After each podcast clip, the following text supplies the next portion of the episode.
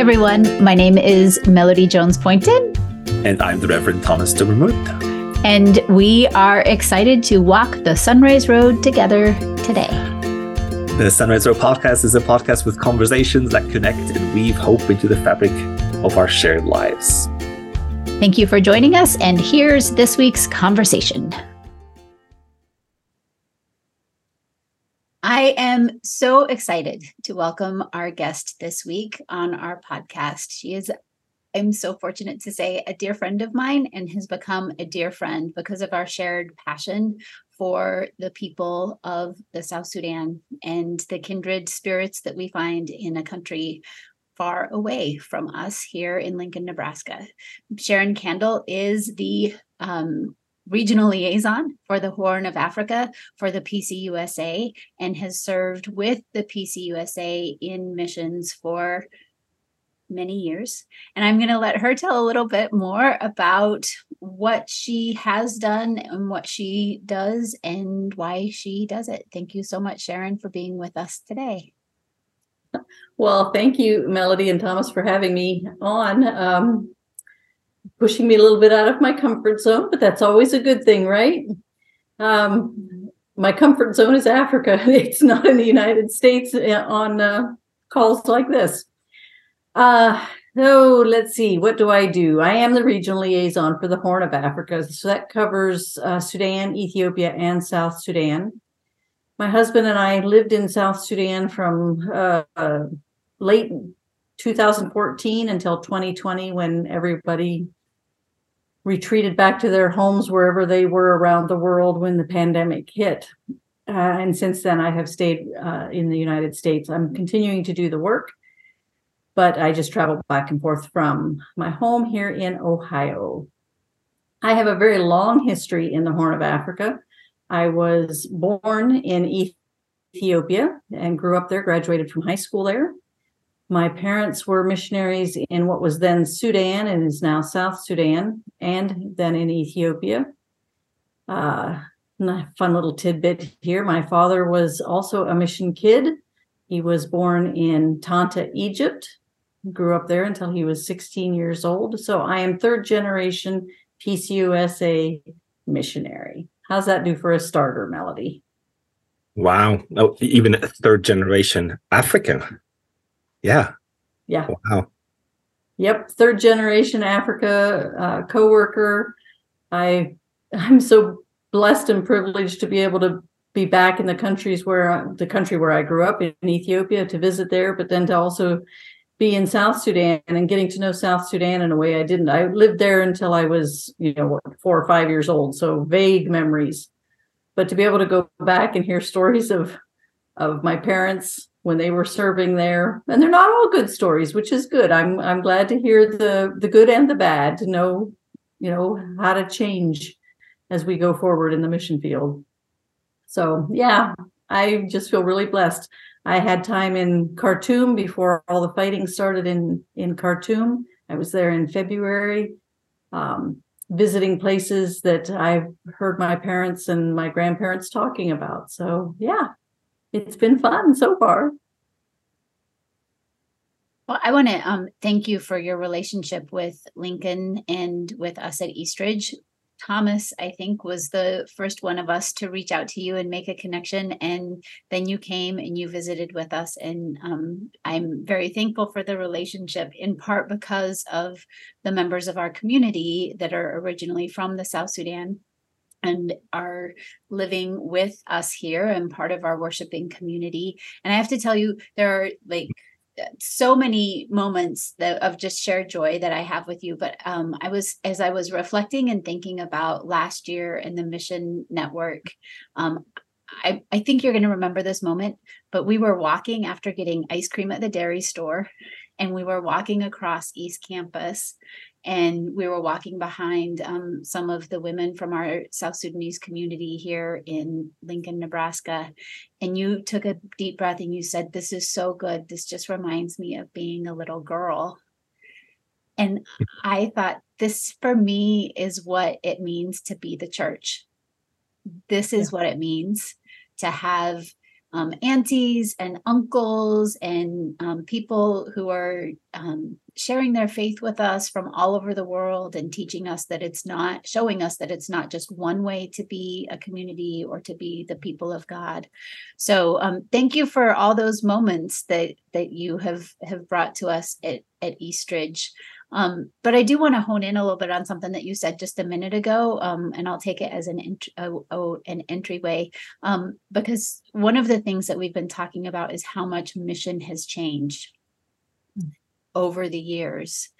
And what is happening now with the church as we sort of come to a reckoning of saying, we've done a lot of really good things.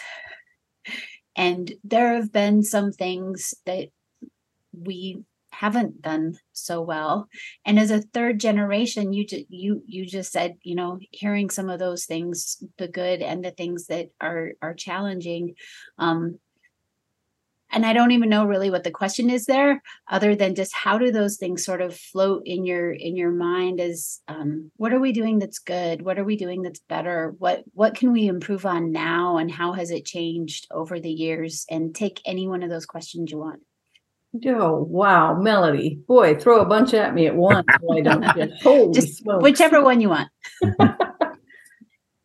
well, it's it is all uh, intertwined. Um, it's a good question. It's a complicated question with no easy um, answer. I don't even know that there's a right answer, really. Um, being third generation, I've recently been going through all of my parents' letters. So it's letters that my um, grandparents wrote to my parents when they were first engaged in getting married, um, and then letters that my parents wrote. So I have history from back in the early early 40s. I have letters from the early 40s up until when I graduated from high school in 1977, which tells you how old I am. I'm an old lady. Um, but it's been interesting reading through those those letters and even in those letters seeing some change happen from my grandparents generation to my parents generation. And then seeing how i'm approaching uh, the work as a as a co-worker on the mission field now uh, how that's changed even from my parents time frame. So you know when when my grandparents group generation was first going out they really were taking the word of of God. They were spreading the gospel. They were bringing it to people for the very first time.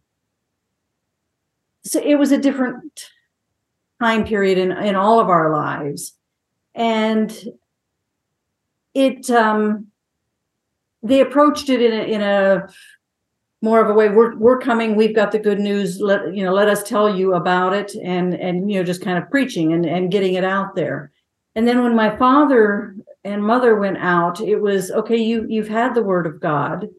Um, now how are we moving forward with it? So that's when they started doing more of the developing of, of hospitals and um, schools, clinics, those kinds of things, doing more of the the institutional things. And it was all being run by the co-workers, training the, the national people there, but it was being run by the co-workers. My generation now is going out with you all have more experience, you have the ability, you, you have the capacity to do these things. We just want to walk along beside you. We're not in front of you, we're not behind you. We want to be beside you, working with you, not for you, not over you. And I think that's the way we should be doing it. It's difficult we are still seen as you know the people coming from the united states or from wherever we are seen as coming with money that we should be able to um, come in and, and solve the financial issues. It's but it's working with the local church helping them to see that it's not just a financial issue that they may be having with a hospital that's not being run properly or doesn't have the drugs and things to run properly. It's more of how are you running the hospital? Is it being run in a way that's sustainable or not? And what is your idea of sustainable? Not my idea of sustainable. What is your idea of sustainable and how what should be available and what um, what should be available as far as medicines and what do you think is appropriate for people to have to be buying on their own? Not what i think but it needs to be what they think. What is appropriate for that culture for um yeah primarily what is appropriate for that culture and how does their christian faith reflect that um how is their culture influencing their faith or how is their faith influencing their culture both ways? But you know what? That applies to here in the states too. How does our culture here in the united states influence what christians are doing today? Or how are christians influencing government in the united states if that's possible? Um, so it's you know it's it's been interesting to see those changes of the kind of the white person going in as the one who knows everything to the white person who doesn't know everything uh, than to the white person who's saying i really don't know everything and you need to teach me so i'm seeing that kind of a broad and that's a very broad answer to, mm-hmm. to your mm-hmm. question um, if you've got something more specific you want me to speak about on that go ahead and ask but I don't know how much time we have on this on this podcast, so I'm trying to make it an overview. Unless there's more time. I think this is a very very helpful overview of of the development. I also picked up on uh, you you you um, terminology you shifted as you were talking about your grandparents as missionaries to to mission coworkers um, that expresses a different image with that, what you said with the being alongside, um, the other element I hear is uh, what you said about, and I remember we had a prior uh, conversation with with Barbara a, a couple weeks ago. Um, the I, I, think it's our Western trap that we we we're the doers, mm-hmm. um, and and and to to move to to become human beings, not just human doings, uh, alongside um, our partners. Um, and the other element, what you said from from the person who knows everything to become the person, the learner. I think that is a, a really important shift. I, I, find sometimes it's a little bit when you have that ambivalent uh, history uh, of of um, missions. It's for me easy to become overwhelmed. Of like, well, I guess we're not doing anything anymore better. And um, can you share a little bit about how the how the role of the mission coworker can be a fruitful role uh, in specific ways today? I think there's a lot of ways that the mission coworker can still have um, is needed and has an active role. The biggest thing I think is the sharing of being able to be that bridge, the sharing of knowledge. So they go and they live in South Sudan, and when they come back to the States, they can share the story of the people of South Sudan. And it can be, it's not the story of, oh, these are, you know, as was said many, many years ago, oh, these are, you know, the natives who need this, that, and the other thing. It's no, these are the South Sudanese who they have so much to offer. Mm-hmm. And this is this is what they have to offer us I think it's an understanding of they. It, there are times when I feel like the people of Ethiopia or South Sudan or Sudan have much more to offer to us in the United States than we have to offer to them. And one of those things that they have to offer us it, as Christians is the understanding of of the spiritual world. They they understand that there is a, a spiritual world out there where we Americans we kind of tend to you know uh, you know I'm in control you know I I can control everything around me where I would say in general with the people that I work with they understand that there is a spiritual world out there and we need to be more aware of that here in the United States we need to understand what the power of prayer really is about we need to spend more time in prayer um, asking for God's guidance and um, fighting against the evil in the world. So I think that the mission, the role of a mission coworker anymore is to be that bridge, that sharing of knowledge.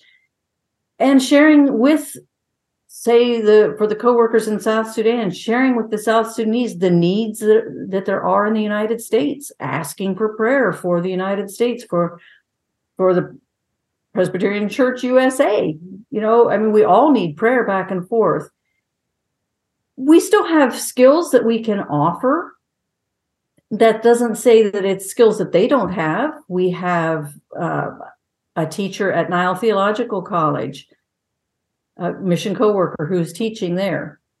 He is the only non-South Sudanese teaching there. So it's not like they don't have teachers.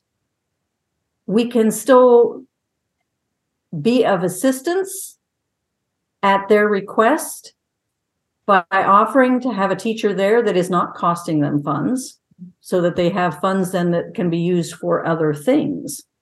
It's not that they don't have teachers, they just don't always have the um, capacity to be able to pay people.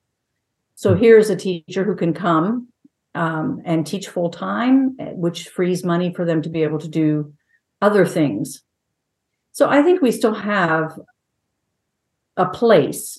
And sometimes that place, for instance, we have another coworker in South Sudan who is working in trauma healing. And through the work that she's been doing, she's been able to connect people in Ethiopia, connect with people in Ethiopia, and get the training for them to be able to do that same kind of trauma healing in Ethiopia. Where I'm not sure we would have had that connection if it hadn't been for that coworker that was able to make that connection between these two different countries. Now that that connection has been made, the Ethiopians and the South Sudanese can can go forward with it however they want without any input from us. So, um, but I still, it's still for me, it goes back to the mission coworker is the one that can carry the story back and forth. Mm. I don't know if that answers your question. Yeah, that's a yeah, but but but I, I love that image of the carrying the story back and forth, and and I think there's a trap um, these days that through social media and so on, we think we don't need that translation work because we have immediate access to the stories. But I think it's a little bit like reading the Bible. The immediate access is often illusioned, and we mm-hmm. project our story into it, and we need that translation work. Um, well, and can you imagine how much fuller our understanding of the Gospels are if we can be hearing about it from people from different cultures? you know, we we hear, you know, everybody hears it and reads it from a different perspective. And I know that for me personally, I have gained so much in having conversations around um, theological discussions, you know, scripture passages and stuff um, with my brothers and sisters in, in Ethiopia and in South Sudan. They'll ask me questions that it's like, oh, I hadn't really thought of it that way. But when you know, I'm thinking about, oh, well, yeah, from their cultural understanding, yeah, I it does bring a different perspective. So we need that.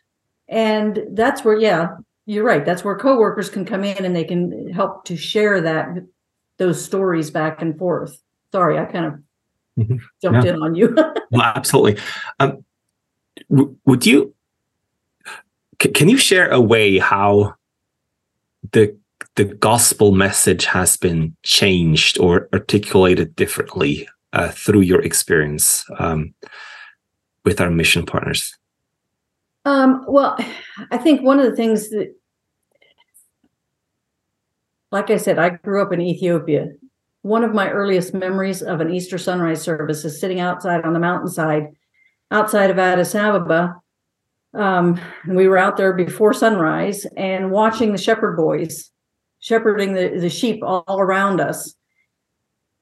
And I can remember as a child thinking, oh, that makes so much yeah that makes these scriptures come alive in a way that i had never really experienced before and then as an adult to go back and hear hear the the christians in south sudan speaking about cultural aspects um, from from their culture looking at it and thinking wow they really you know they grew up in basically the same kind of a cultural environment of what Jesus was in. And so they look at scripture just a little bit differently on some of those. They take very seriously that um, for example, um, this is a very simple one, but even the drinking of alcohol, that it should only be drunk if you have a, a medicinal need. So if your stomach is upset, that is the only time you should mm-hmm. drink it. I'm not saying these are right or I'm just giving an example. Mm-hmm. But um, but then there's other things of of washing feet, the washing of feet. Jesus did it at the Last Supper. They take that very seriously. When someone comes into their home, because you've been walking on dusty, dirty roads, at least in the Nuer culture, they greet you with a pail of water and they literally wash your feet before you come into their home. Okay, would we do that here in the United States? I don't think so.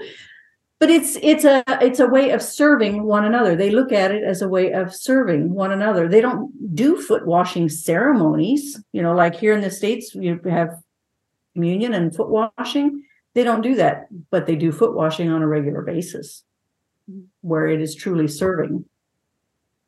Okay, sometimes that can be taken a little too far, but you know, that's okay. You know, it, that's a cultural thing, and that's where you have discussion. What does that actually mean? And um, what is the purpose of foot washing? And you know, is there a religious meaning behind it, or is it just simply I'm welcoming you? And what does being a servant to one another truly mean? Because having a servant is not an unusual thing in Africa. Um, not uh, for Africans and for co-workers. And so what does that mean? Honor your, you know, to to to be a servant to somebody, but also to be a brother and a sister alongside them. How do you how do you make that work? You know, it, being a servant doesn't necessarily mean mean being the lowly person in the home. Uh, it means, in many homes, it means being a valued member of the home that has specific jobs to do, but they are a valued member. Melody, you look like you're yeah, well, I'm, I'm just thinking as well because we're um, doing a, a, Bible study by Caroline Lewis, a book study mm-hmm. on belonging, and she's really focusing in on the story of the woman at the well in John mm-hmm. chapter four. Um, and uh, in preparing for the study, um, really thinking about what it means to meet someone at the well. And as you're talking about all of these images of life that are different, you know, like she has to go into such depth to tell us what it's like to what would it mean for somebody to be at the well at the highest point of the day at the hottest part of the day like that's not when you go to the well you go right. when it's when it's cool and thinking about our friend um, Bui Tut um, from Aqua Africa and thinking about what I've learned about the culture and and the place of of well living and and thinking there's a lot of things that we have to have explained to us because we don't understand that intuitively would be very much alive and present for someone who has a well in in their town um, and she she is also talking um, about when you're traveling by foot you know when you're walking mm-hmm. and you also have to consider safety. So, how do you travel around a countryside where it's not um, necessarily um, safe everywhere you go? And of course, we know in the Sudan and South Sudan, there are um, right now there's a war in Sudan, and um, Peter Dack who we um, is a member of our community and is uh, currently still serving in the government in South Sudan as the Minister of Education for the Upper, Upper Nile, has been on the border with the refugee um, camps that are springing up. And so has Shelvis. Mm-hmm. and did I see our friend Thomas Tut um, in that video? Have you seen that video that Doug Tilton put together? Was that not Thomas Tut? That was not Thomas Tut. All right. I'm I'm I'm sure I learned last summer that there are many Tuts because yes. it it it's not your last name. So they're not all related to each other, but it was a different Tut, I'm sure. Yeah. um, it, it so, was a different tut, but yes, you're you're right. Just the basic you know the woman at the well is a really good example you know that she was at the at the well at noon mm-hmm and there's all kinds of things behind um, all kinds of things that I don't think people realize. You know, she was at the well at noon, um, but Jesus, a male, a Jewish male, spoke to her, which was also not a normal thing to have happen. And Africans understand that because they still have all of their ethnic groups and they're they're very strong lines. And so they understand when they're reading some of those scriptures they understand like you know the good samaritan well of course they're not going to help you know? You you wouldn't help somebody that's not from your your tribe. So they they understand a lot of those scriptures in a way that we can't. Unless they're really like you said until somebody sits down and really you know explains the whole thing to you and Thomas, that goes back to that's where the co-workers come in. They're able to share some of those stories back. But I think it's also important for us to be inviting people from South Sudan, um, Ethiopia, and Sudan to come and visit with us here in the United States, where they can tell us their stories themselves. But then they're also learning more about us, and they can go back I don't know whether it's a good thing or not, but they can go back and share what they've learned about Americans living in America. I'm not always sure that that's a good thing. What are they? What are they sharing? Huh? Yes, what are they sharing?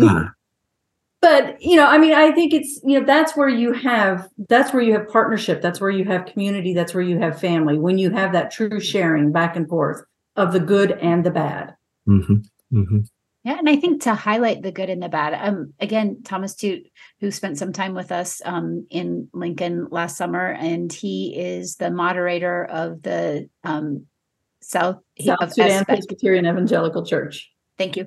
Um, and um, I had such joy showing him around town and sort of taking him to the sites. And I he saw Memorial Stadium Mm-hmm. which seats you know, somewhere around 100,000 football fans. And we're notorious, one of the longest running, you know, attendance record. Sold out streak. Yep. Sold out streaks there is. And he saw it and he said, You only use it once a week for a certain part of the year. If I had this, we could pack this out with people worshiping and I was like, oh, okay. But like now I know our South Sudanese community is planning a reunion here. And we heard about it last summer, but it's July 1st and 2nd. And they can't find a venue big enough in Lincoln or in Omaha for all of the people that they anticipate coming, mm-hmm. which is, I mean, they could rent out Memorial Stadium, but it's expensive. So, but like to think about the things in that you know because i would take in and i would show him churches and he would say it's only open once a week. I don't understand. Mm-hmm. there's you know there's so much here. And i was like well i guess i mean we just we don't think about it that much or that's you know that's just not as much a part of our daily life or i don't know. But he really he really um challenged me to think about that in a different way. Church church buildings in most of Africa that I've been in are used every day. Sometimes it's a school during the week or um, adult classes in the evenings, meetings, whatever, but they, they are used every single day. Yeah, and that's, yeah, I have heard that many times from visitors here. Your church sits empty during the week. Don't you do anything in there? What's going on? The other thing that we hear a lot is um, why are why is everybody in the church all have gray hair? You don't have any young people in your churches. What are you you know and this is where uh, thomas this goes back to we have a lot to learn. Their churches are full of all ages. Our churches tend to be full of gray-haired people.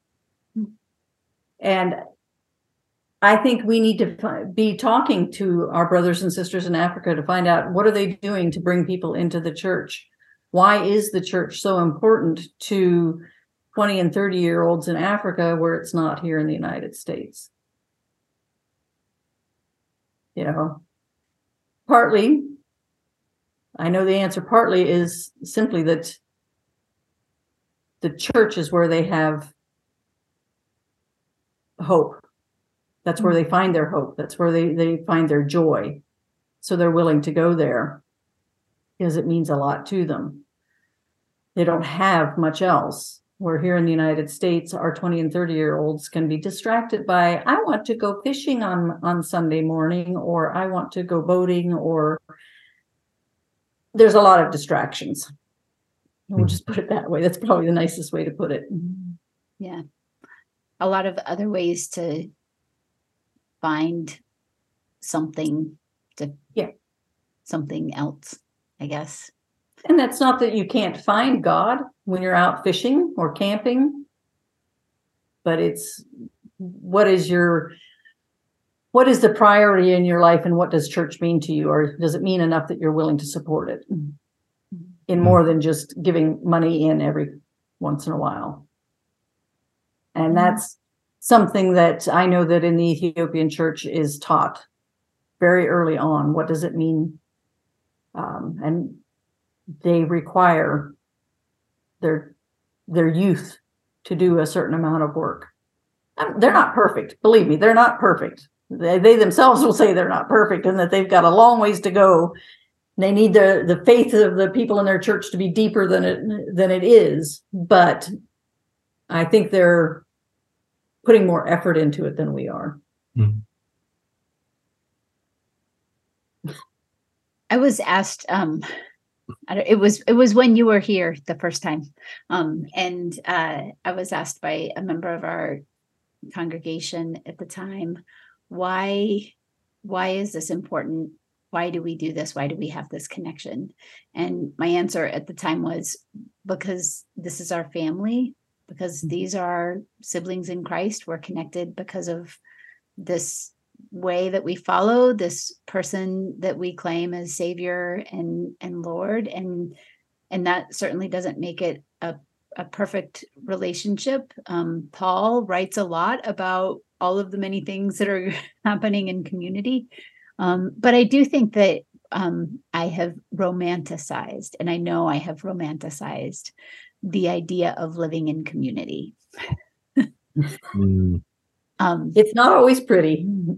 and that it is harder than my romantic visions um, allow me to see sometimes. But I think um, what we're what what is making the headlines in in Sudan and South Sudan right now is is just showing us how incredibly difficult it is to live in community.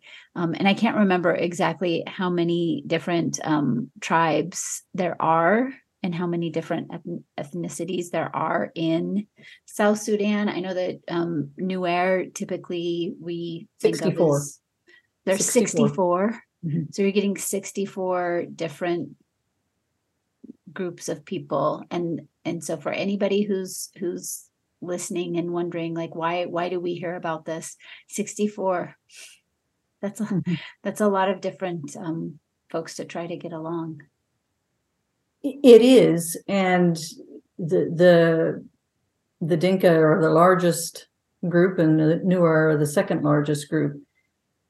And from there on down, the numbers get a lot smaller, and so you know, it's not really much different than here in the United States, where you, know, you if you live in a community that is primarily Democrat and there's a few Republicans in there, well, those you know the Republicans are going to kind of get pushed to the side, or vice versa, whichever way you know um, it's the same in in South Sudan among the ethnic groups. If you're a large ethnic group, you're going to have a lot more power, and you're going to push down the others. And it's those others trying to figure out how do we we just want to live. We just want to survive. We just want to you know we don't care about all the power and everything. We just want to have a good life. And finding that that medium ground where you can kind of say okay the larger groups need to just let the the smaller groups be and let them just live um, in peace.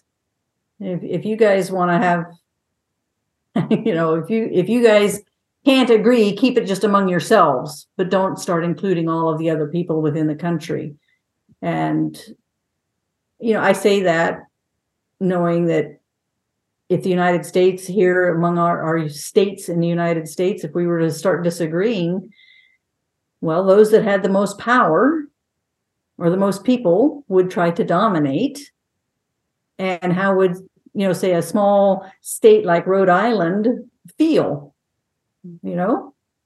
So, you know, we, we often will look at Africa at being, oh, they're just so, you know, there's these tribal issues, ethnic issues, and we need to turn and look at ourselves because it is here in the United States just as much as it is anywhere else in the world. And you know, they're doing the best that they can with the, what they what they have and the circumstances that they're living in. Um, you know, for for me to come in and say y'all are doing it dumb is wrong. Because I don't, you know, I haven't lived in their shoes. I don't fully I, I understand a lot but i don't fully understand because i didn't grow up there in the way they did. I didn't grow up as a south sudanese. I didn't grow up as an ethiopian. I grew up as a privileged white missionary kid um, but i do understand that we have the same issues here in the united states and we need to be looking at ourselves and maybe asking our partners in Africa for help.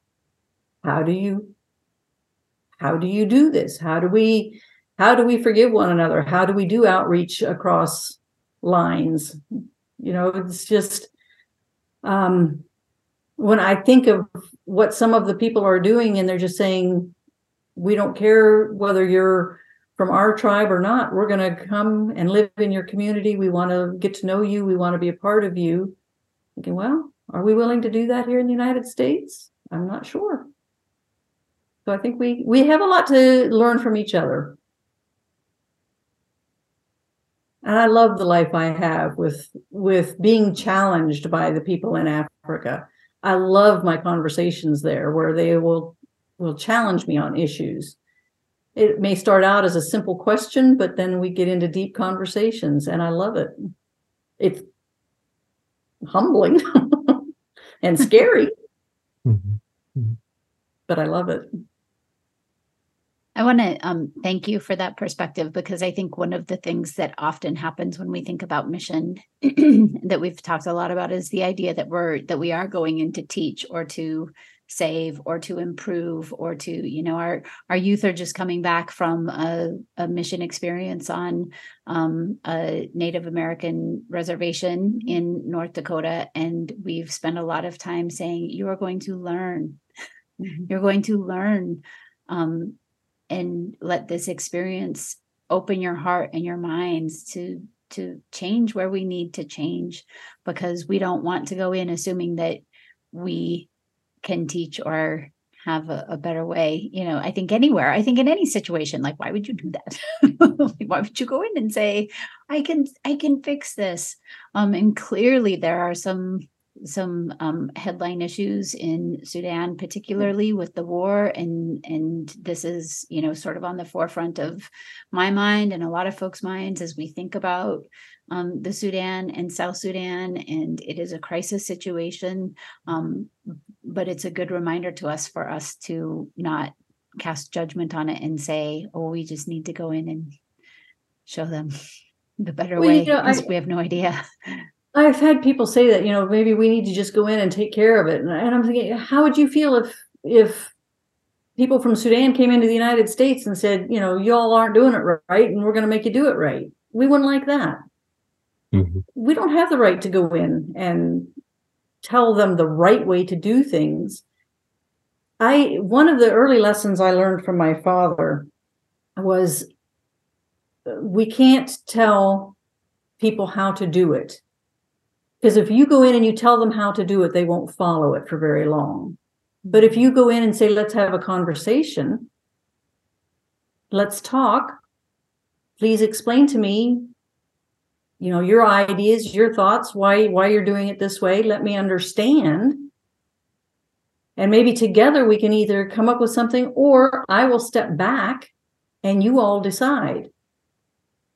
If you decide if the Nuers decide for themselves that this is how they're going to go forward they're going to follow it If an American comes in and says, This is what you're going to do, they're not going to follow it. I wouldn't. so it's it's a lot of it is just listening under you know trying to understand the best you can somebody else's perspective but also understanding that they have to they have to reach their own conclusions. They have to make their own rules. They have to you know make whatever peace agreements they're going to make that they feel that they can stick to then. Because it's a joint decision. They they're signing on the on the line. It's not an american telling them to. They've made the decision to of their own free will to sign on that line. And i that's that's just stuck in my head as i've gone back out as a coworker i'm not there to tell them what to do. Heavens to betsy's half of the people that i work with in, in africa are far better more educated than i am. I'm not there to tell them what to do. I'm there to listen. I'm there to to make connections for them. I'm there to help build bridges as between the United States and there. Um, if we want to be in true partnership, we have to really be able to listen to each other. That's my big mantra is listening. And I and I do feel it is really important because as we listen to melody to the to the diaspora that are living in your community, the best thing that can happen for them is for the local folks to listen to sit and just listen. These are people that are hurting desperately. They're missing home. They're missing family that they haven't seen in who knows how long. They need somebody to just listen to them, to understand where they're coming from. Isn't that what we all need? I mean, I like people to listen to me to understand where I'm coming from. Let's do the same for others. Sorry, that is a little soapbox of mine. I apologize. It's an awesome soapbox there. Mm-hmm. It is it is an awesome soapbox and I um am so again so thankful for your guidance for our congregation um for uh sort of sharing with us from the beginning. You know I think that we from the beginning of our relationship we had long before that established um a relationship with the Makar village and have um, been working with Aqua Africa for some wells. We still do not have those wells because our part of um, South Sudan is is pretty remote and difficult to get things um, there safely. And so we're still um, hoping for those wells to be there soon. But in the meantime, we've worked together with them to um, build a church. And we have members of our community who do carry messages back and mm-hmm. forth um, to us.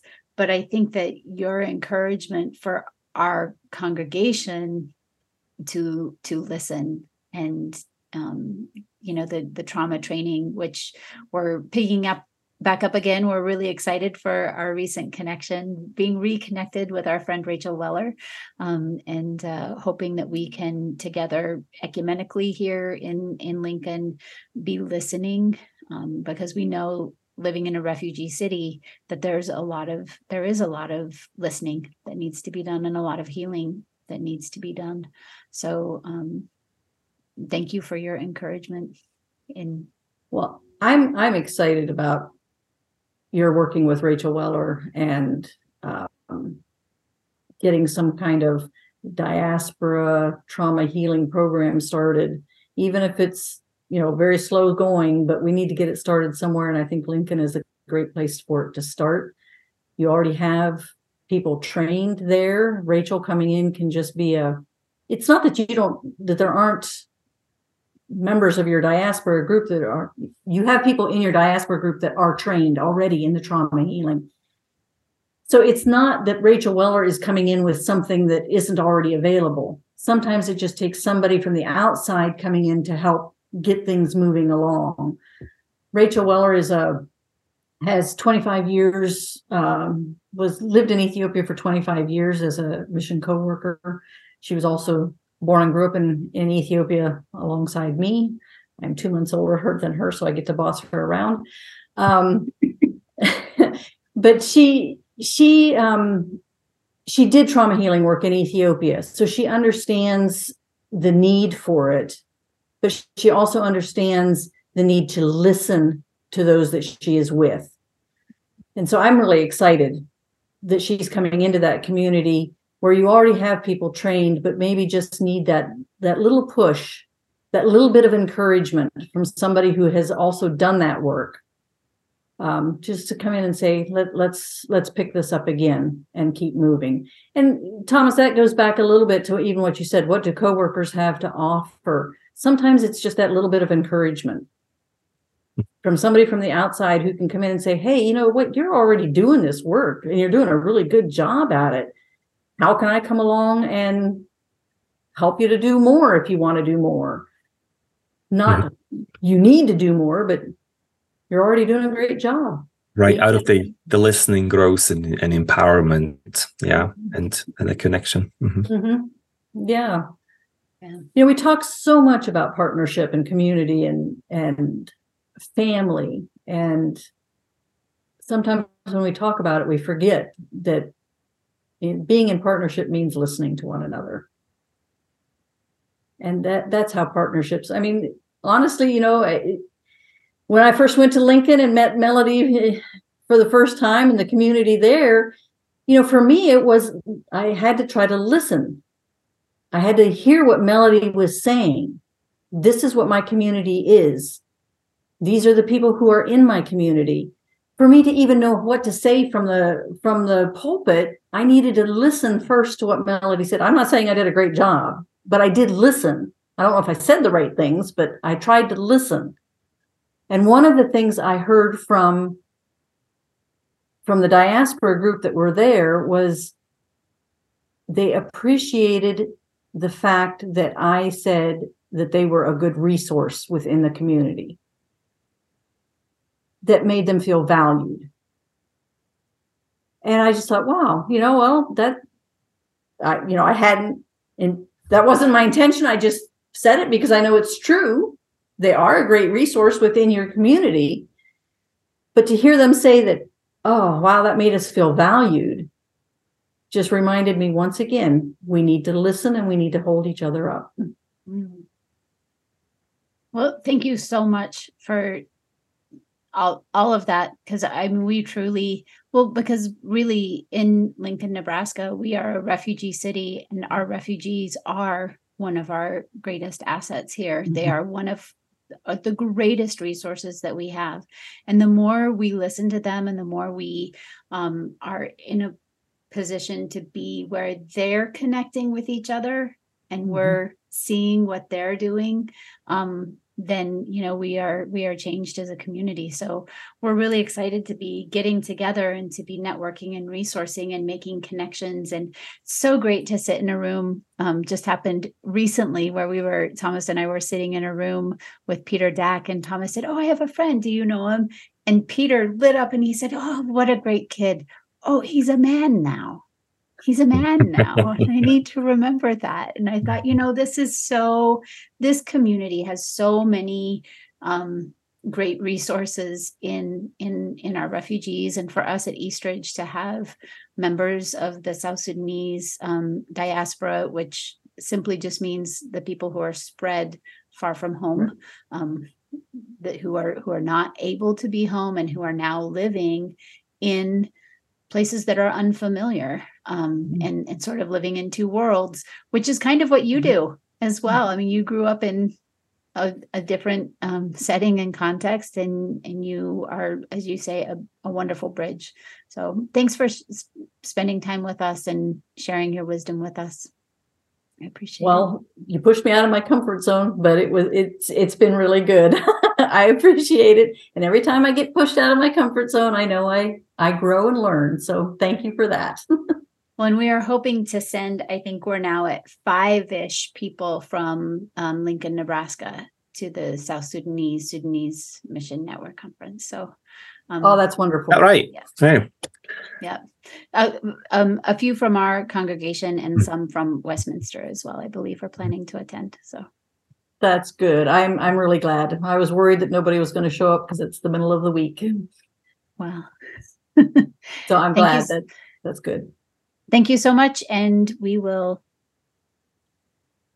See you soon. Okay. Thank you, both Melody and Thomas, for this time.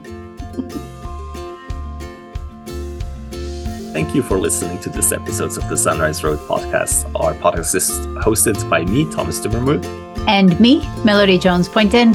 And it is edited by Vince Rule.